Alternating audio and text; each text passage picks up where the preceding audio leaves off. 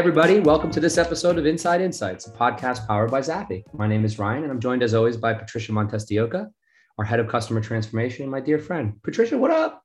What up, dude? How's it going? I'm enjoying the fall weather. How about you? Hell yeah. There's so there's a tree outside my window that turns the most beautiful color of salmon, not by design because that's our uh, one of our branding colors, or even though it's coral, but it hasn't changed yet all the other leaves are. It's beautiful. And we're having lovely fall weather here in New England. Um, I've been riding my bike, doing stuff outside with my kids, doing a little jack o' lantern dance, you know, all the fall stuff. Maybe I'll even bust out some orange flannels this weekend and really get into the groove. Damn. It's a beautiful thing. It is. It's a beautiful thing. So I'm excited about this interview um, because so I I've met James Sallows, today's guest, twice. Um, we we do a bit of business with GSK um, across the world. And James was brought in, I want to say two and a half years ago, with a really cool job to overhaul their capabilities as a holistic function. So his official job title is Global Head of Transformation and Capabilities, Consumer and Business Analytics and Insights. So he's trying to change a lot. Um, and the truth is, I had a conversation with him and we geeked out about panel representativeness uh-huh. uh, for about an hour and I was like, I really like this guy. He's really smart. And so I was I was hell bent on getting him on season 3 mm-hmm. I think GSK is going through a massive evolution as a company. You know, splitting their pharma and their consumer business, but but also uh, really trying to elevate their game as an insights function. And uh, so he's been in the job for about two years. Mm-hmm. And I just wanted to hear him share his story. So that's what we got in store today. Um, and I'm excited. Should we just get into this damn thing? Let's do it.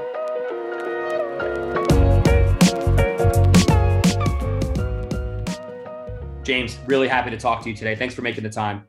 So, James, we're going to talk a lot about transformation in this conversation, but I want to dive right in. And and I I was saying this to you before we hit record. I don't usually like to do a big background story, but I'm I'm compelled with your background because you've worked in I think every lens this industry's got to offer. So take me, take our audience through a little bit your background because I think it's fascinating for your background to sit in a role of head of transformation and capability at GSK.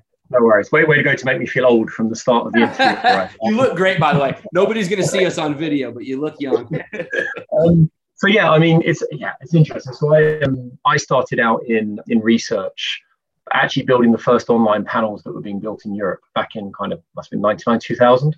I was on a uh, work placement at a startup who was copying essentially the Greenfield model from the US um, in Paris. So I spent a, quite a while there building up their business for a company that was Novatris, that's now Harris Interactive. And then I was actually um, headhunted by WPP Kantar at the time because we were their panel supplier because they didn't have anything. And so I then moved to Lightspeed Research within Kantar, where I spent you know, nine or 10 years sort of building up the, the external business. So the, the beyond Kantar business there and even at that time sort of pushing for the ideas around quality recruitment quality surveys you know what it really means and already pushing back against all those catty surveys that we just threw online right um, back then. We sure did. Um, yeah but then, but then i thought hey you know you can't really influence enough being the supplier. So i moved into the agency. So i went into ipsos. I spent a few years at ipsos a few years at ipsos working uh, in asi looking at again sampling um, looking at rebuilding some of the products um, to be faster to market and those kind of things, and, and really, again, tackling a lot of panel quality and, and, and, sample problems. But again, I suppose I kind of felt like you can't influence enough. Um, so I went agency side actually, and I joined a media agency. Actually, in between, I was at Schlesinger also, sorry, launching their online business um, for a few years. Um, then I went to a media agency where I was chief insight officer for the um, IPG group, so Universal McCann and, and, and um, Initiative. You know, when you're what I call a non-researchy researcher, you get to break the rules. And what was really interesting there is that we could do stuff differently. We didn't have the legacy of history and uh, you know all these trackers that we'd never touched and all these kind of things. You know, there was an opportunity to actually do things differently, which was really enjoyable, really fast paced. You know, when people talk now about kind of agile research, you kind of go there and say what we were achieving there in weeks. You know, it takes months um, in in a in a research business. And then um, I actually took a break and we went traveling with my baby daughter at the time. Uh, we did a round the world trip and chance to reflect, as you always Amazing. do on what you're. Yeah, we took with 18 months old around the world. It was quite a challenge, but a good one. And then when I came back, I had the opportunity to join GSK. And GSK as a client, in my mind, were this, you know, very kind of static, not very fast moving, you know, pharma. What was really interesting when I started talking to them is that the business was preparing itself for another phase, which was to split into two. And so when I look back over my history, a lot of it was driving new products, new approaches, partnering with media agencies, building things differently, challenging. Actually working at GSK to map what that future looked like um, was something I thought was really exciting. So the opportunity to be a client, as you say, kind of going around that loop, the experience you've got from these different areas, I find allows you to be a more pragmatic, but also more innovative because you know what's feasible. So you're not shooting for the, the stars and missing. You kind of know more or less what's doable with the different agencies. And when you partner, I think there's also kind of more of a mutual respect that you've kind of been in each other's shoes, and so you get it right. So, so that's where I'm at the moment at GSK, leading this sort of transformation to be a new uh, insights function, but also being a totally new business. I mean, how often do you get to map the future of a huge, massive consumer business that's going to be launched to the market, which is already starting off with all the brands that we have? You know, it's a pretty much a unique opportunity, but we're seeing it as an opportunity to change ourselves, but also to kind of push out the industry as well and try and move everything forwards because there's a real need, um, I think, for change in many areas. Yeah.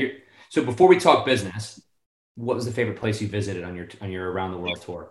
Uh, but you've got to give me a topic. If it was culture shock and food, it was Japan. Okay. If it was natural beauty, natural beauty, New Zealand. For living in minus 17 degrees, Toronto. Toronto. um, I, honestly, uh, this is but this is what I find amazing, and I think it's you know you can find amazing things in different places. So if ever I get asked those questions, it's like, well, tell me through through what lens? Yeah, and I think that's that's the important thing. And actually, you know, it's the same work in different streams of work, which is you can always find that piece of passion, that interesting bit, but it's not all the same, right? So yeah, the trip, the trip, I think the overall trip was the experience. Sharing the pictures with my daughter now, who doesn't really remember at the time, but is now building up those memories with us. Um, I think that's really the, uh, the amazing bit kudos to you for for having the foresight to do that. I mean, what an incredible experience.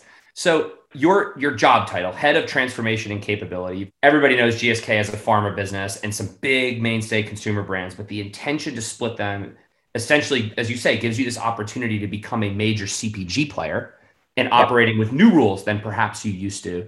So, what does the future of insights look like from your perspective. So, what's the outcome that you seek on the other side of this? You and I are having this call in five years. Hopefully, it's over a beer. But what what does it look like? Tell me some of the bigger things that you that you think need to systemically change. Yeah, and I, think it's strange. because I think again, if you'd asked the question two years ago, I'd have given you some different answers, which I think mm-hmm. is a good sign. Um, we, we, we've embarked on some pretty substantial projects to review exactly this question and decide where we want to head. And one of the key things is when we started off, everyone was telling us we had to be data driven. And we were kind of sitting there going, we get it, but really, like, is that it? Like, is that, you know, the, the data driven itself, like just putting everything together and hoping, you know, field of dreams, build it and hope you find something in it. Didn't really resonate with our view of insights because our view of insights was if you want to be at the top table and you're going to be a partner, then you have to behave like a partner. What you can't do is just bring numbers or a dashboard or, you know, some observations or something to those discussions. You've got to come with a strong point of view. You've got to come with a recommendation for action um, as an insights partner. And so our focus in our transformation has been around building and linking those data sets when it's linked to a use case. So working really from use business use cases back. And we've already built in the last year, we've already built two bespoke products within GSK that were mapped during that phase. But then the other thing with the capability part of my role is really saying, well, how do we get our people ready to fill that gap? Mm-hmm. Um, investing in your people and really pushing back to what insights professionals should be, which is those people who are able to give advice. You know, the industry laments how much, you know, consultancies are taking away business from us. And the fact is, you know, we're very good at commoditizing ourselves. And when you're commoditized, you're, you're an easy target. And so we have a real focus on um, bringing that insights layer back um, and empowering people to actually go into processes, into meetings, into discussions, our innovation process, and with insights being seen as a lead, but also leading um, and having the skill sets to do so. So for me, it's that combination of yes to being, you know, we, we kind of say um, data fueled, but insights driven. So yes, the data's there. Yes, we are linking together our data sets. Yes, we've got huge tech projects to bring these things together, but where we have an identified business case, but then focusing on well, what's the insights layer on top? Um, you know, where is it that our people are adding that value to partner into the business but we're very lucky because we are positioning ourselves as this um, new consumer business, but we also have a CMO and a leadership team who fully support this because our one of our key enablers of the new business is called out publicly as deeper human understanding. And it's not deep human understanding because you can achieve that through data. It's deeper human understanding. There's always a forward action in there, which is to always look for more and always find the links. So I feel really reinforcing that the human element of this on top of all of the things we can bring in to be more efficient, have more data. I really think that's the way forwards for us because that's what enables decision making in the business. I'm I'm inspired by your answer because, as you know, um, I run a software company, and the amount of times I have people call and say, um, "We just had McKinsey come in. We need to do X. Can we buy a subscription?" And it's just like, what are you hoping to achieve? You can't throw tech at a problem and expect it to solve itself. So I think working working from people in makes a lot of sense. So let me ask you a question. The, the deeper human understanding or the C-suite buy-in, there's a constant from where I sit, which is if the C-suite and the board aren't bought in, and you're a you're a customer centric leader, you probably should go look somewhere else. But maybe that's too negative of a point of view. How how did that buy-in come about, and what was what were some of the steps that you needed to take, perhaps with other members of your team, to solidify? No, no, no. It's not just data. It's the now what component. Um, and, mm. and, the reason I ask you this question first, because I, I, think in particularly in bigger companies, if it's if the space is created by the executive team, then things happen differently than if it's not. Um, so take me through a little bit of that. Was that just there in, in, inherent, or was that something that you really had to push for? I think it's a combination of both. I think the desire for the business to be consumer led was always there from the outset for the new business. But the difference, I think, is that we as a collective team, so the CBIA, the Insights Analytics team, saw the opportunity. And in my view personally, is you don't wait for someone else to define what that means. You, you go out and you define it. Um, because whilst you know the words and the titles and the intention is there, the reality of what it means on the ground is you know is it's up to us. And so we moved very very quickly um, to actually go out and establish what this means. We actually went out and did a whole lot of work around what does a future insights organization look like from products, people, capabilities. It was an 18 week project that honestly would normally be something like two years of work in a corporate. And I think, you know, this using more agile approaches to working, um, which we absolutely did, we managed to just rack through this stuff really quickly and come out with very much soliciting views from across the business, consolidating them, and coming back with a point of view. And if you come back with a strong point of view that's evidence based, especially, you as I say, we're lucky enough to have a C suite that's already receptive, of course, but you then get um, traction. Um, you know, and our, and our CMO, Tamara Rogers, you know, she is, I always joke that she's actually a researcher, um, you know, disguised as a CMO because she's so passionate about the work we do and so passionate about this human understanding piece. But, you know, you've got to, you've got to step into that space hmm. um, and you've got to own it and you've got to define it. If we'd spent the last year continuing to behave in the way that we had in the past, um, then I don't think we'd have had the legitimacy to continue moving up as we are to being a more strategic partner. Um, I think the work we've done around, you know, re- re- helping revisit the innovation process, uh, upscaling our own skill sets within our teams. So really building that capability, not waiting for the new business to be launched, but in that interim, the last 18 months, really focusing on it. I think that's where you set yourselves up because what people really want is confidence. They want to know that when you say, hey, Insights, we want to be strategic partners. So in two years, it's just going to magically happen. No, you know, we've got groundwork that we're doing between now and then to get us there. So, yeah, receptive, yes, the C suite, you need that to be there. You need that buy in, you need that support. Um, but I also think you need to be uh, yeah, brave enough and strong enough as an insights function to step into the void um, and not just stay in the comfy space of maybe where you have been in the past. Yeah, this that that's really refreshing, right? So so nobody nobody's in their right mind not having some vernacular on their brand values about being consumer obsessed. I think what I what I'm hearing from you is that you you folks saw an opportunity to define those words and to assert what they meant and to lead from the front. And and we'll talk about people in a minute because obviously that is uh, not necessarily the trait you'd articulate as the typical insights persona. Um, you said something a few minutes ago of not being an insights person's insights person or something to that effect. Not being a researchy researcher. yeah. So what is it? Not being a researchy researcher.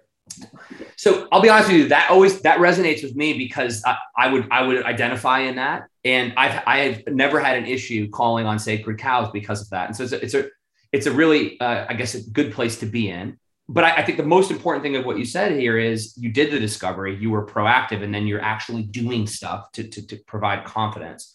So the C-suite's bought in. You folks go and do a bunch of discovery. Having that space created by Tamara is incredible. But on the ground, in the teams, in the categories, what are some of the bigger shifts that you see in terms of ways of working between a proactive, now what focused insights team and a brand team who's trying to quickly move and drive their P&L? I guess what are some of the behavior changes that you see needed within the ways of working between marketing and insights or, or innovation and insights? Yeah, I think the first one is that it's got to be joined up. So the the kind of the aspirations and the goals of the marketeers have to be joined up with the insights function, and I think that drive towards brand building as well as short term um, results, you have to get that balance right because otherwise, as much as you might want to, you know, do all these wonderful, deeper, you know, ethnography, human understanding projects, if the only criteria of success is the sales this month, then ultimately you get dragged back into that um, yeah, kind of reporting abyss, right? So for me, that balance already between the marketeers being asked to plan for the future as well as the immediate is one of the things that gives you that space. So when we looked at, for example, our innovation process, uh, without going into too much detail, I mean, we we basically rebuilt it to give it space, and that space meant that the marketeers and the insights people stepped in together to spend an extended period together on consumer discovery it wasn't the it wasn't the insights function to bring it all to the table and say, "Here you go, off you go now and work your magic." That leaning in on partnership is really key. Um, and I think when we look at you know where where it works, it's where those teams have similar outcomes. The other thing I think is really important is to encourage innovation. So we have a few brand or category teams in our business who you can count on the fact that they're going to be the ones out there doing some kind of you know little sort of skunk works or special project or just a cool idea they've had and it's brilliant. And you've got to reward that and you've got to make it visible instead of it being like a naughty behavior. Um, it's actually a, an encouraged behavior to innovate on the margins right? To actually play around see what you find and bring it back to the team. And i think as an organization as we've started to become more global as insights the fact that we're sharing those best practices we're encouraging discovery we're making it easier to work with newer more innovative suppliers which was always a challenge for our business because it's wrapped up so much in the pharma um, compliance um, all of those things already just create an environment. Um, and I always used to call it like permission to play. You know, it creates an environment where, well, you know, you're okay, right? If you want to go out and try something a bit different, you know, we're, we're okay with that. Um, and we encourage teams to do it and encourage them to step out. Um, so we've seen much more work around kind of, you know, agile methods. We've seen different ways of looking at copy testing. Um, we're seeing loads more work around um, behavioral science really starting to come into the business and influence us. Um, and that's just great. You know, it's great to see people stepping forwards and just going to different areas, but knowing in a way, it's almost like you get to the stage where they know they have the support uh, across the team for just, you know, pushing into different areas, but you've got to live it, right? So the way that you talk as a leadership team, the way that you communicate out to the broad community, you have to be seen to be encouraging those things, but also to invite the marketeers in. So in some of our capability building that we do as a CBIA team, we're actually training marketeers at the same time. So it's not an us and them. It's things that we do collectively as well in certain areas, and I think that's also key. Yeah, that is that is really key. I mean, I think one of the things that inspires me most about your answer is the permission to play component because I think one of the one of the things that I I am always stressed about as a business person myself, but also as somebody who serves the you know big businesses of the world, is the short term linear thinking that plagues us quarter to quarter, month to month. And it is so easy to just get back into Q4 earnings. Um, and and to your point, the words you say and then the behaviors exhibit will actually define people's actions on the ground. And so giving them space to fail, to step in, to step in it, right? I think is such an important cultural trait for businesses in the future uh, because we don't know what we don't know about today's today's world and tomorrow's world and how exponentially different it's going to be. Um, so I, I, give I give you a lot of credit for for that. I think it's there's one it, thing to add to that. I'd yeah, say Ryan as well, which is I think the fact that um, the leadership team also created the function that I manage, the transformation capability, and actually invest in it and fund it, also shows that clear intention, which is transformation of function isn't something that just happens by osmosis, right? It's something that we actually invest in. Um, and capability building isn't us telling you that you need to be a strategic advisor in a year. It's actually us helping you get there. And I think that also sends a clear message that if you're ready to actually um, invest and prioritize these things, again, you're creating an environment where people realize actually that's not a hobby. It's not something that's just going to happen the day before we launch the new business. It's something we're actually committed to investing in. So, uh, you know, I think it goes a lot a lot deeper about that, creating that comfort and that environment, and and showing that clear intention that you have. So I know, for example, our um, our CMO has gone to conferences and she's been asked to talk about a handful of topics, and she's regularly selected topics that have come from our team as demonstrating transformation. And I think for us that's really powerful because it shows again that we have that that that that support and that environment even beyond our team um, where it's encouraged. So so yeah, there's there's there's many layers to it to build. There's not an easy answer, but you can start with you know small things. Yeah, that, I, you're right. There isn't an easy answer, but I, I think what you're doing from the outside is working because I've had a couple of random interactions with people in your organization who work closer to P and Ls, and they're consistent in the alignment of what you're doing, which with all the love in the world to a lot of centers of excellence and transformation teams is unique. Um, a lot of times it's ivory tower pushing things out, and then the business people aren't feeling heard. Um, so I, I think I, I, think what you're saying here is early and often listening, showing, setting intentions, um, and then delivering. Right, like actually delivering on these things is is, is key. Um, so let's let's talk a little bit about people. So we we we talked in this we talked about uh, insights people needing to behave like a partner to to bring the now what into meetings. What are what are you seeing in that space? Like what, what are some of the bigger behavior changes you feel we need to drive, up skills we need to drive, or things we need to unlearn as a, as an industry? We need to, I suppose, get more comfortable with the fact that we shouldn't be bringing data and, and dashboards to these conversations. Um, that we've got to have a point of view um, and I think that's how we're getting respected and getting into partnership with the other functions. We started out by actually defining what is an insight for GSK, coming out with a GSK specific definition of what's an insight and how is that strength tested. Um, and then having an expectation that across all of our teams, anything that we bring that we say is an insight has to pass the test. Because otherwise, it's not an insight, it's an observation, it's a data point, it's interesting, but it's not an insight. Um, and also asking our vendors uh, and our partners, whenever they deliver something to us, that they also deliver with that format um, to give us some consistency. And the one thing that I spoke to you about bringing the marketeers in with the insights folks is that it's a shared um, definition that um, everyone works on. So we have marketeers at the moment creating insights.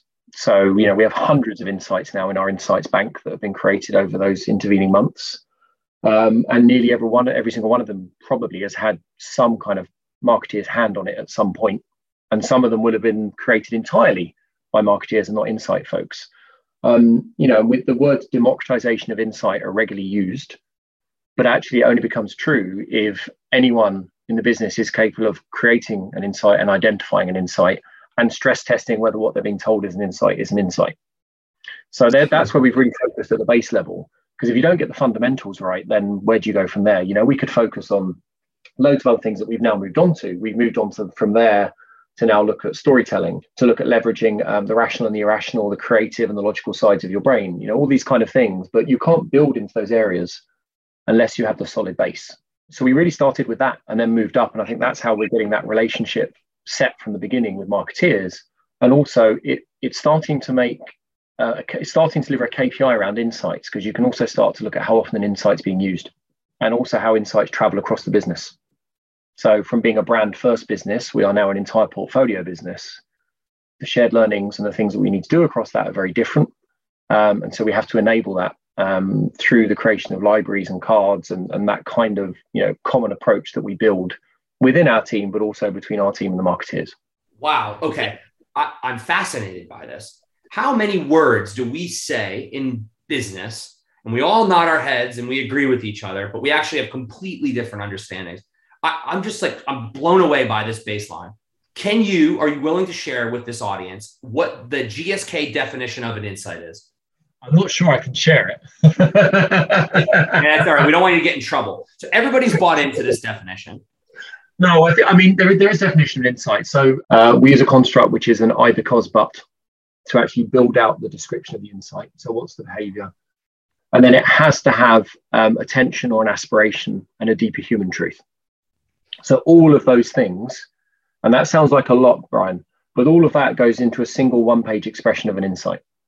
Wow. Okay. So, so what I like about this, and obviously you can only share what you can share. So, um, and I appreciate you sharing what you have.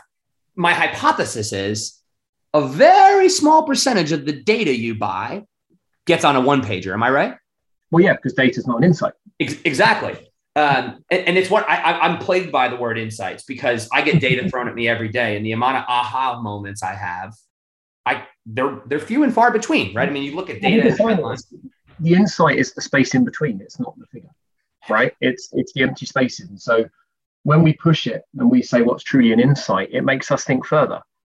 And it doesn't mean, by the way, that a single number can't be an insight because it can, as long as you've got the context that goes around it to explain it to someone else, right? But the number in itself, saying 18%, means nothing.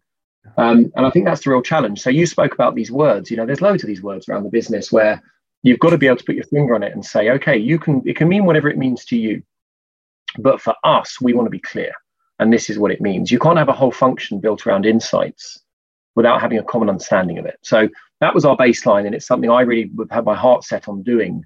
Again, it was just over a year ago, um, and we've done that, and we've now, I think, we've rolled that out to something like I think I'm going to say something like 600 people in our business have already been through that in-depth training um, wow. capability to do that. Um, and we've run tens of brand events um, in terms of running through the innovation uh, process. So, and this is where also you're making that link between insights having impact on business because one of our biggest challenges is the more we commoditize ourselves the more we're a low hanging fruit for cost reductions True. And the more the more we only pr- provide a data point and not an observation and not an insight, the further are we away with the further away we are from business impact.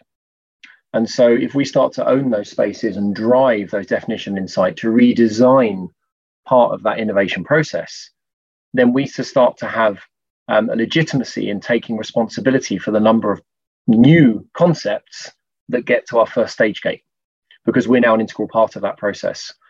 Whereas maybe in the past and in some businesses, we'd hand over the insights to the marketeers who would, you know, make the magic happen, you know, in inverted commas. Um, it, it's about taking ownership and responsibility um, for those processes and therefore making yourself measurable, um, which I think we're also, we find very difficult for insights um, as an industry is, you know, how do you make your insights measurable? If X percent of new of products are being sold, how can you ever track that back to the work you did? Right.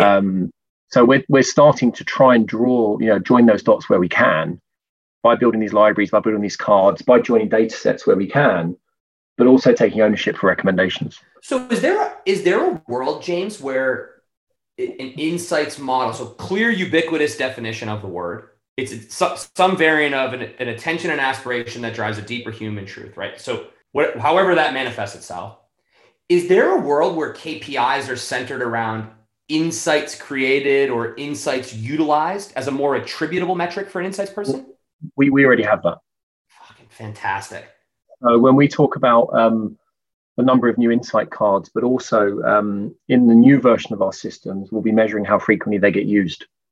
So how, how much they travel across the business by other people when we don't even know. So if you um, work on a project and upload it, it could be someone in a totally different market, a totally different category leans on that insight because you know health and wellness is in many areas ubiquitous. And whether you're working on pain relief uh, whether you're working on multivitamins um, or whether you're working on sensitive teeth there are some human insights that will be the same for all of them. Um, it gives us the ability to make those things and enable those things to travel across the business. Huh. so so how do you how do you get that sharing is this uh, you know, we, we haven't we've made it this far without talking about technology. Maybe this is what gets us in there. Is this a a knowledge management issue? Like the reason I ask you the question is everybody's trying to figure out why did I learn something in China that actually translates to Germany, but I haven't brought it to Germany. So it, a bit of advice: How do you get that key one pager disseminated into someone's work stream, three thousand miles away from where it was created? I don't think we've got the, the total answer yet to that. What we do have is we're building the platforms that enable it. So we already have in place our own knowledge management system. We've built spe- we've built specific bespoke libraries to house these things that are entirely searchable. So one of the interesting things, Ryan, I found, for example, is um, you upload all your concepts into a library that you can share with all your colleagues, but they're in PDFs where you can't search by keywords. So unless you unpick some of those very basic things and say, it's all well and good saying we want this to travel, but if you're making me work to delve into documents to find it versus allowing me to type keywords uh, into a search bar and you give it to me, the former is never going to happen. The former, you can pat yourselves on the back and say, we've put everything into a central repository, it's there. But our key has been make it searchable. So we've actually managed to switch all the formats into being searchable formats. We've standardized those formats. You know, this is the um, the non-glamorous part of it, right? When you talk about things like transformation, some of it is about basic building blocks. Yeah. Um, and it's so, hard. you know, yeah, it's it's hard, and you've got to do it at the right time when a business is ready to do it. Um, you know, we are lucky in a way that our processes mean that everything we do has to be um, logged and noted and recorded in central system because of things like adverse events. And so that system has lent itself to us saying, how do we use that to actually enable knowledge sharing and knowledge management? So we're not there yet. You know, we have a new version of our system that we'll be launching next year um, for this, but we've managed to uh, shoehorn, twist, turn, and tweak the current system enough to make it work for now. But if we know we have an event going on in a certain market, one of the first actions is to say, go see what we know already. And actually, that's a key behavior change in the insights. You sort of mentioned that before, but I didn't bring it up. It's that whole idea of the insight in plain sight. What do we already know? How do we spend our time and our budgets increasing what we know rather than repeating something that we may have done Right. already somewhere? So that that's also part of why that exists, is to allow you to say, ah, and I always give an example which um, I think is a great example, but it's not actually used in the business, which is the morning routine.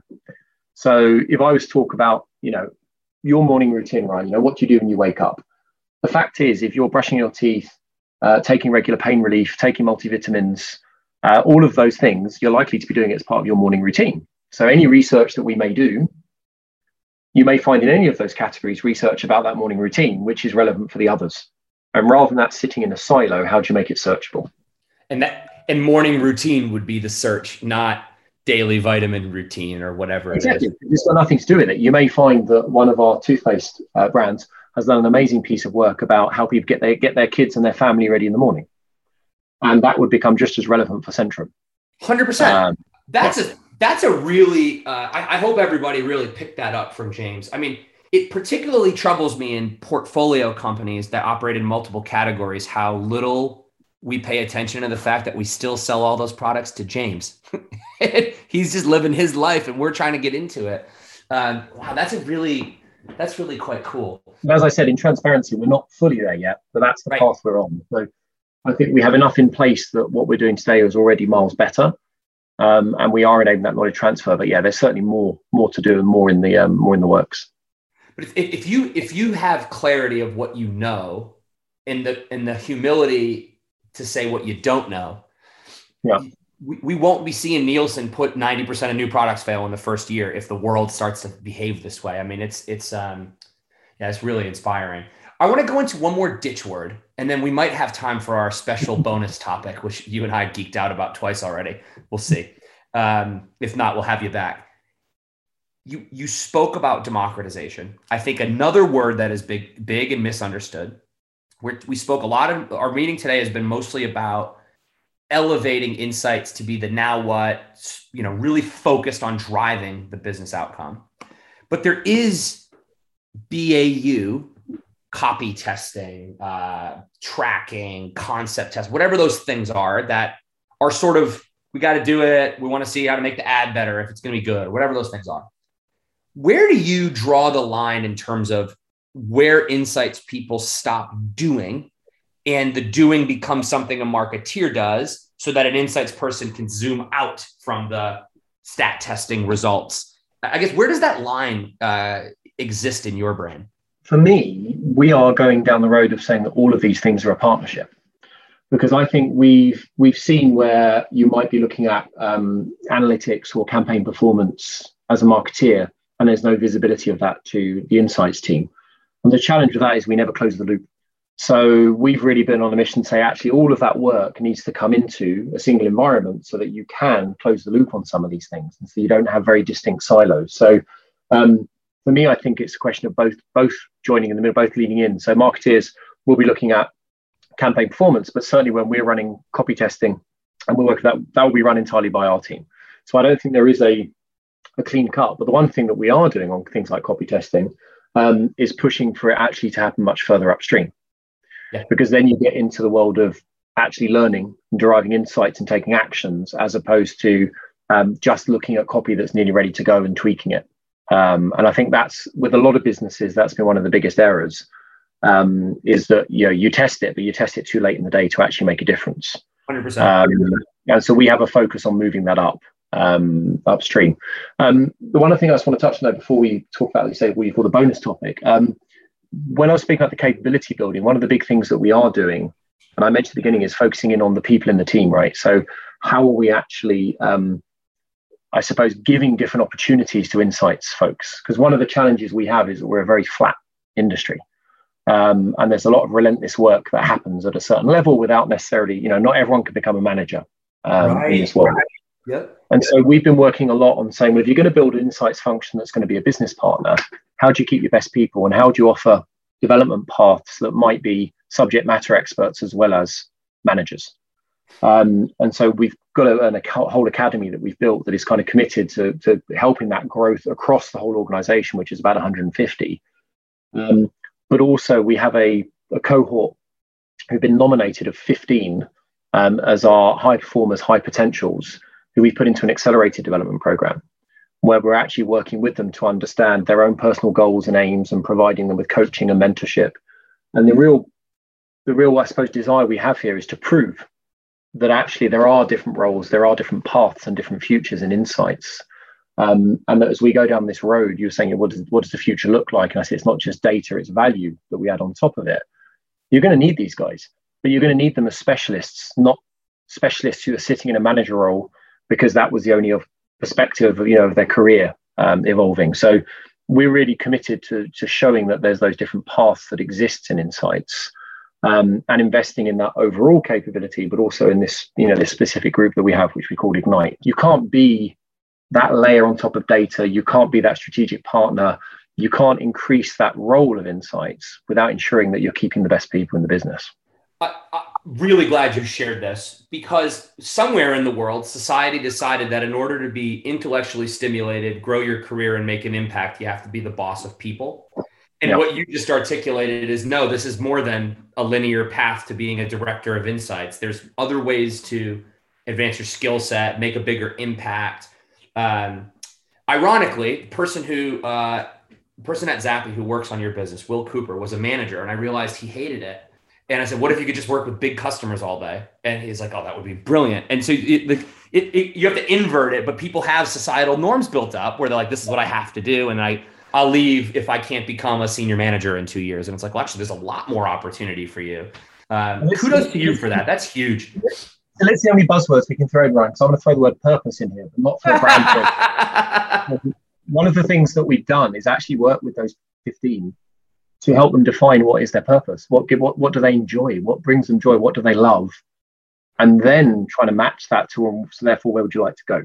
And it's kind of what you just said about will. You know, it's that idea of it doesn't have to be X. If it could be anything, what would it be?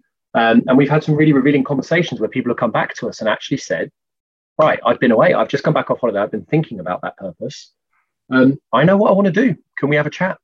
Love it. And it's like, and it's like bring it on because if we can have a conversation outside of those normal cycles and you get an idea about where people want to go, then you can plan with them if there's space in the business. And, and, and I think that giving people some of that power back, I think is really key because as you said, you know, you end up with people in management positions who don't want to be managers. You end up losing some of your best subject matter expertise because they will move somewhere else just for a bit more pay or, or for, you know, you've got to find a way that you can keep, keep that evolution going and keep people kind of getting that enjoyment through what they do. So we've had a really big focus on that.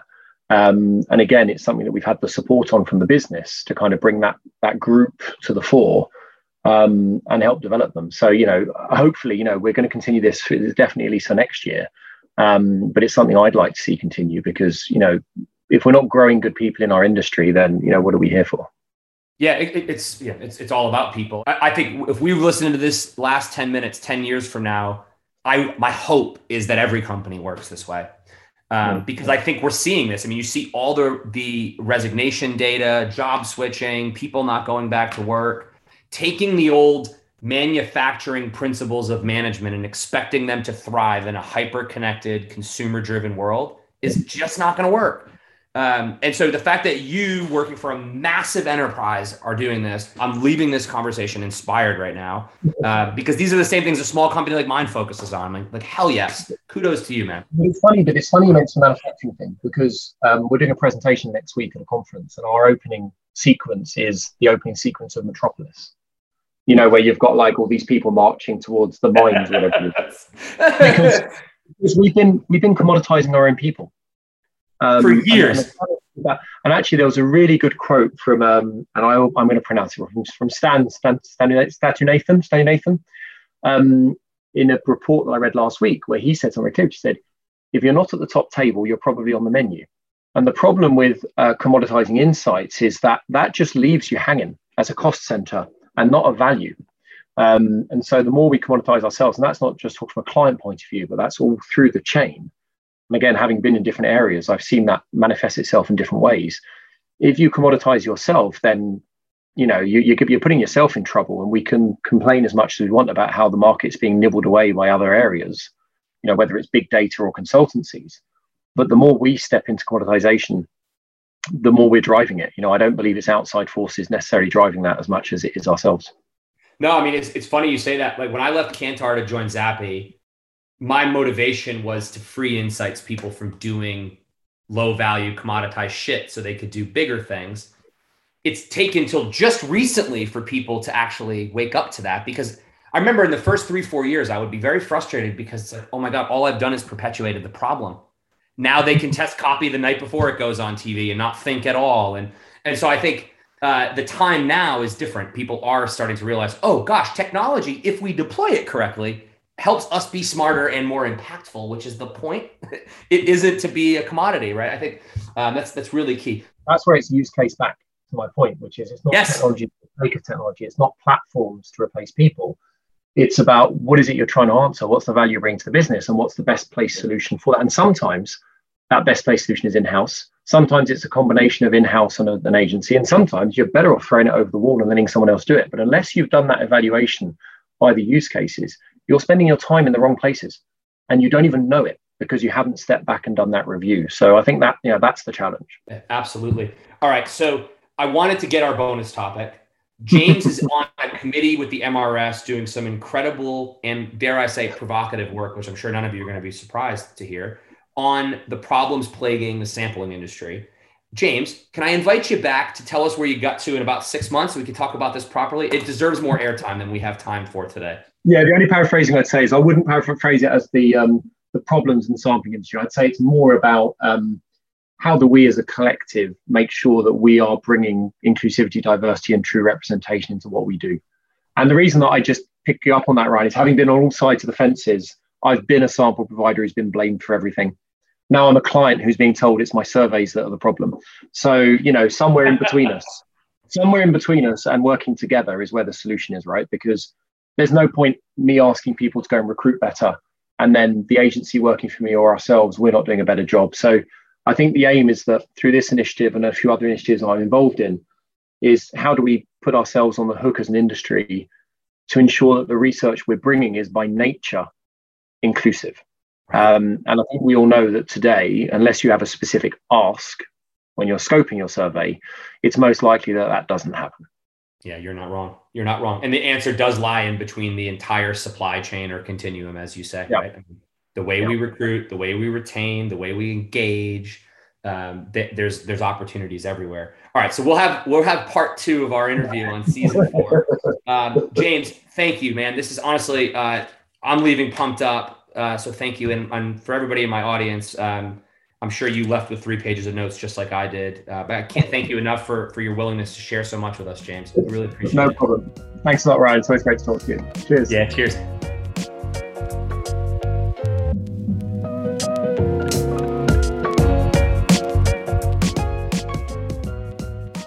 We ran out of time in that interview. It was very sad because I wanted to go to our special topic, which was all about representativeness of respondents. Mhm. We'll probably have to have him back to talk Bring him that. back. I want to. Ha- I want to hear more from him. We got to bring him back. It's funny when you when you do these interviews, you book an hour, hmm and sometimes you don't even need a half hour. But the good ones, the real good ones, you run out of time. Um, but that was awesome. I, as always, you do an incredible job of synthesizing. What what were your takeaways? I got there was so much here, but I've got like about eight really important points that I want to talk about. Things that kind of blew me away that I'd love to talk to you about today. All right, the kind of I'm in. I'm, I'm looking forward to it. let's go for it. So, I mean, other than the fact that he's an amazing person and incredibly interesting, I'd love to hear more stories about his 18 month trip around the world. I want to start with everything that I think is important for an insights person, which is who we're hoping listens, right?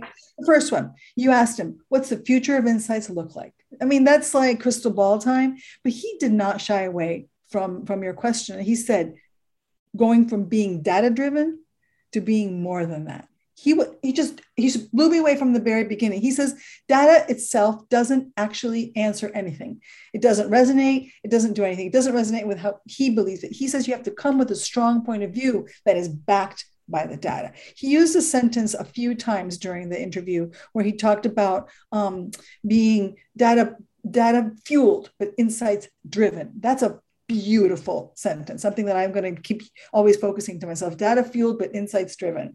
So he talked about that. He said that the future looks about looks like building linking the data sets when they're linked to a use case not just having data sets having linked data sets so that you work from the business use case back. Now that takes me to point number two that's completely completely attached to that which is what he talks about joint data sets. I admit that when he said joint data sets i thought huh, i wonder what he means by that. And he says it's also about taking responsibility for what people are going to be doing with that data. So it's not just the recommendation, because of course you have the data, you have your insight, you have the recommendation. Take responsibility for that. And how do we do that? We enable knowledge sharing and knowledge management by joining data sets in a smart way. It's not just about creating a file folder and making sure everything's there. Make sure it's searchable and joined. So what does that mean? He says, when you were having your conversation about the morning routine, it's not about breakfast. It's not about vitamins. It's not about pain relief and toothpaste. It's about the morning routine because something that is happening in toothpaste or in breakfast might be useful to them at GSK for pain relief or for vitamins, right? So he said the only way we're going to know that is if, if there's osmosis, if, if it all blends in together and we're able to search it. So it's talking about key behavior to being able to access the, the data so that we can get to insights because sometimes the insights are in plain sight. So the question that he says, the first action that should always be done is have the joint data set so that you can have your first question be go see what we know already. What do we know already? Yep. And that totally resonated with me. Totally resonated with me about that, starting with the business case. Number three, defining an insight. Oh my God, did I love that? It's not just about what the word insight means, it's but what the word insights means to the company he's in. Now, he couldn't give us the exact formula, of course. I know. I was bummed. I thought I was going to get it out of him. he gave us more than I expected. He gave us more than I expected, but but we got so much learning just from what he shared. I mean, what is an insight? Everybody goes to the definition, but no, he says, no, what does an insight mean to us? What so when somebody comes and says that's an insight, how are we going to be able to say to them, no, that's an observation or that's a data point or that's really interesting, but it's not an insight? So he said about having a common description for insights, marketing, the vendors, the partners, senior management, managers, the C-suite, everybody. We'll talk about the C-suite in the next point, but he talked about defining and structuring what an insights mean for the company so that everybody mm-hmm. who comes with a piece of paper, a one pager, love that, says exactly what the idea is, the insight, so it's been pressure tested, how it's been pressure tested, who's going to share in it, who's interested in it, so that it all is not bulletproof because insight shouldn't be bulletproof, but it's robust.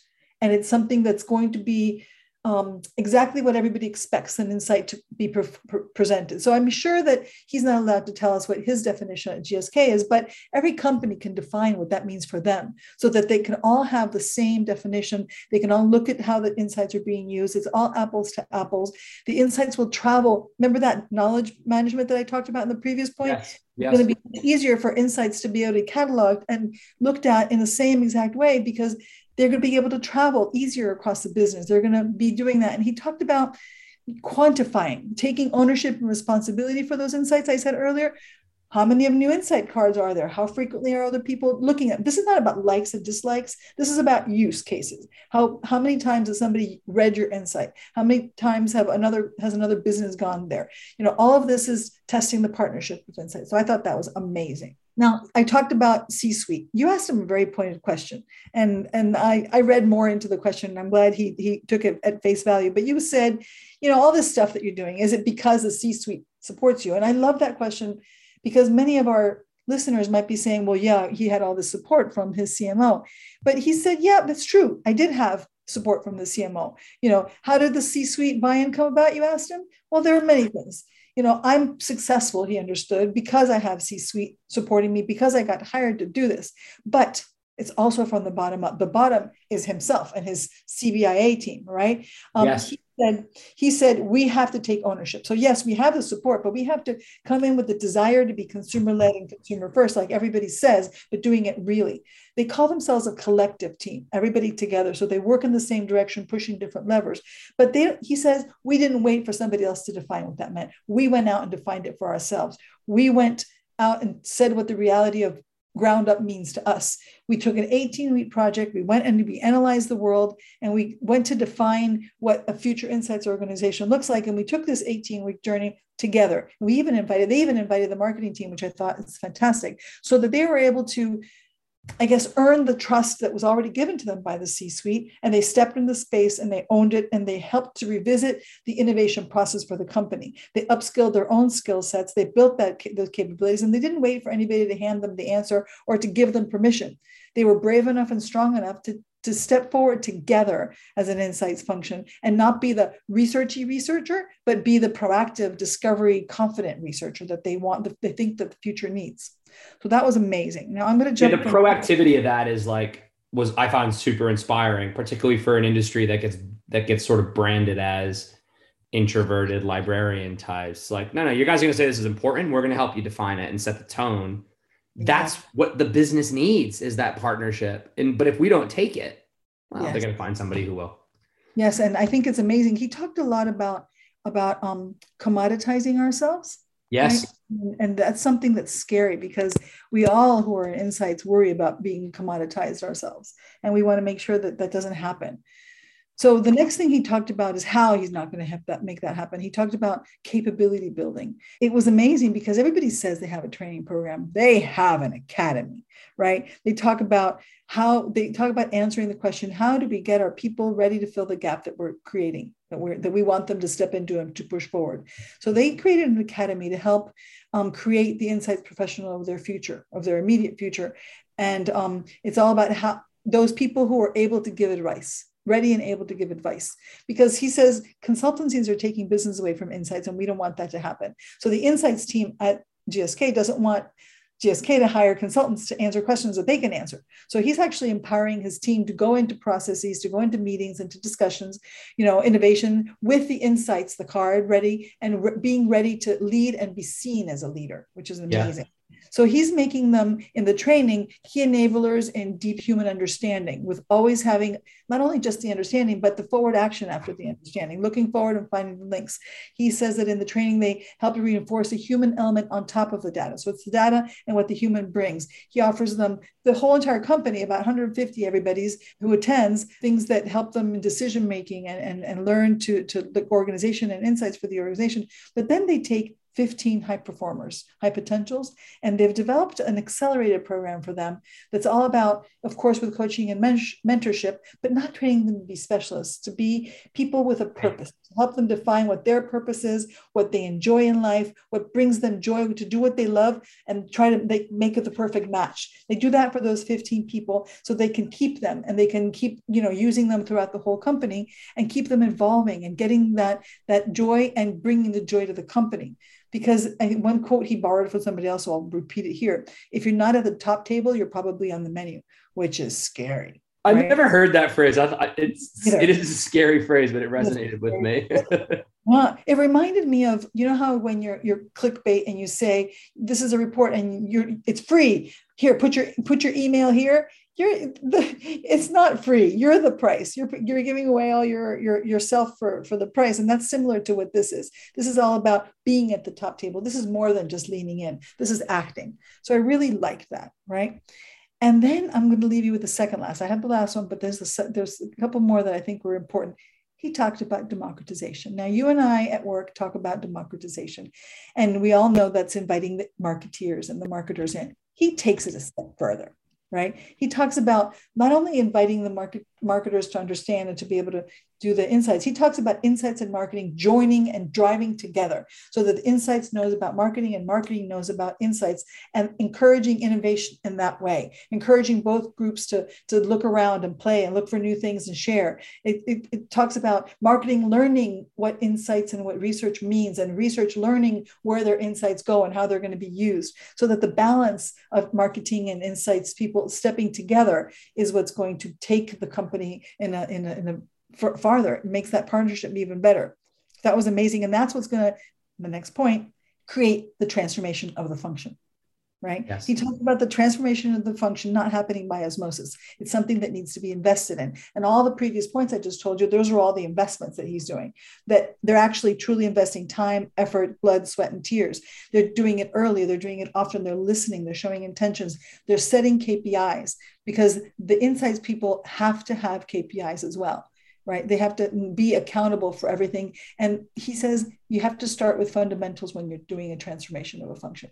We have the capabilities and we have all of that. We have the democratization, but both for the insights people learning insights and marketing and marketing doing the other way around, you have to start with fundamentals. What are the cores of your business? What are the cores of your insights? What are the cores of how you're getting the insights, the tools? Focus on that. Once you get that right, you can move on to something else like storytelling. But first, start with the fundamentals on both sides. So I thought that was amazing. Yeah, for sure. Like the definitions, the intentions, the, the like it's all basic stuff, but so often we talk over each other and think we understand each other. There's something I, I think that you know what the thing for me that I think was most inspiring was the commitment to elevate people as like the central theme. I think people think about transformation equaling technology. And I, I know I went on this tangent during the interview, but I remember like early in our trajectory as a business being somewhat disappointed because my hope when joining this business when Steve started it was to say, we're going to give you more time to be creative and think. And in some ways, I think the penny's dropping and businesses are moving. But I remember in those early years being like, oh shit, we just perpetuated bad behavior. And it was like, uh, uh you know, that's because technology alone isn't the answer. It's it's what we do with it, right? And that mm-hmm. leads me to the last point, what you just said. I couldn't have paid you for a better segue.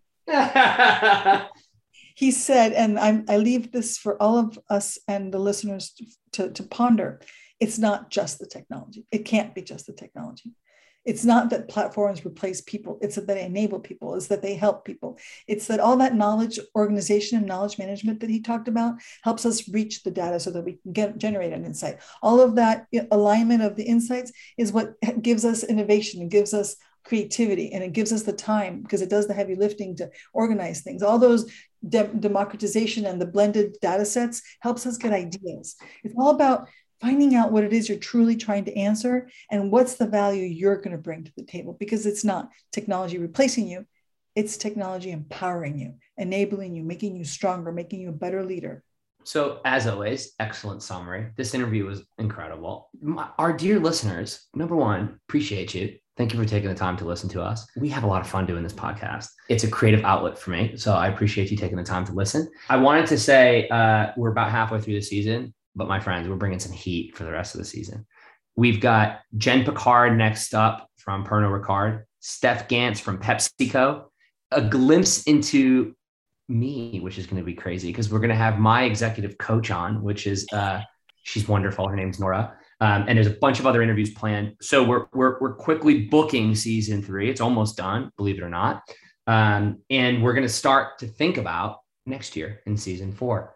I want to hear from you. What do you, what would be interesting for you? What do you want to learn? Who do you want us to talk about? What are concepts that would be useful for you? Please hit me up, hit Patricia up. We want to make sure that this, this podcast is delivering value to you that you can bring to work the very next day. Um, we're not hard to find, so I won't give you 50 different ways, but if you could do me a favor, if the podcast has given you any value, please engage in the ratings in either the App Store or Spotify. You guys all know how algorithms work. It helps us spread the word to more people. Uh, so I would very much appreciate if we've given you any value, if you could just do me that small favor. Patricia, my friend, I'll talk to you soon. Kelsey, Judith, Katie, Ariel, Emma, all y'all behind the scenes helping make Inside Insights great. Thank you as always. Have a good day, everybody. Yep, ciao.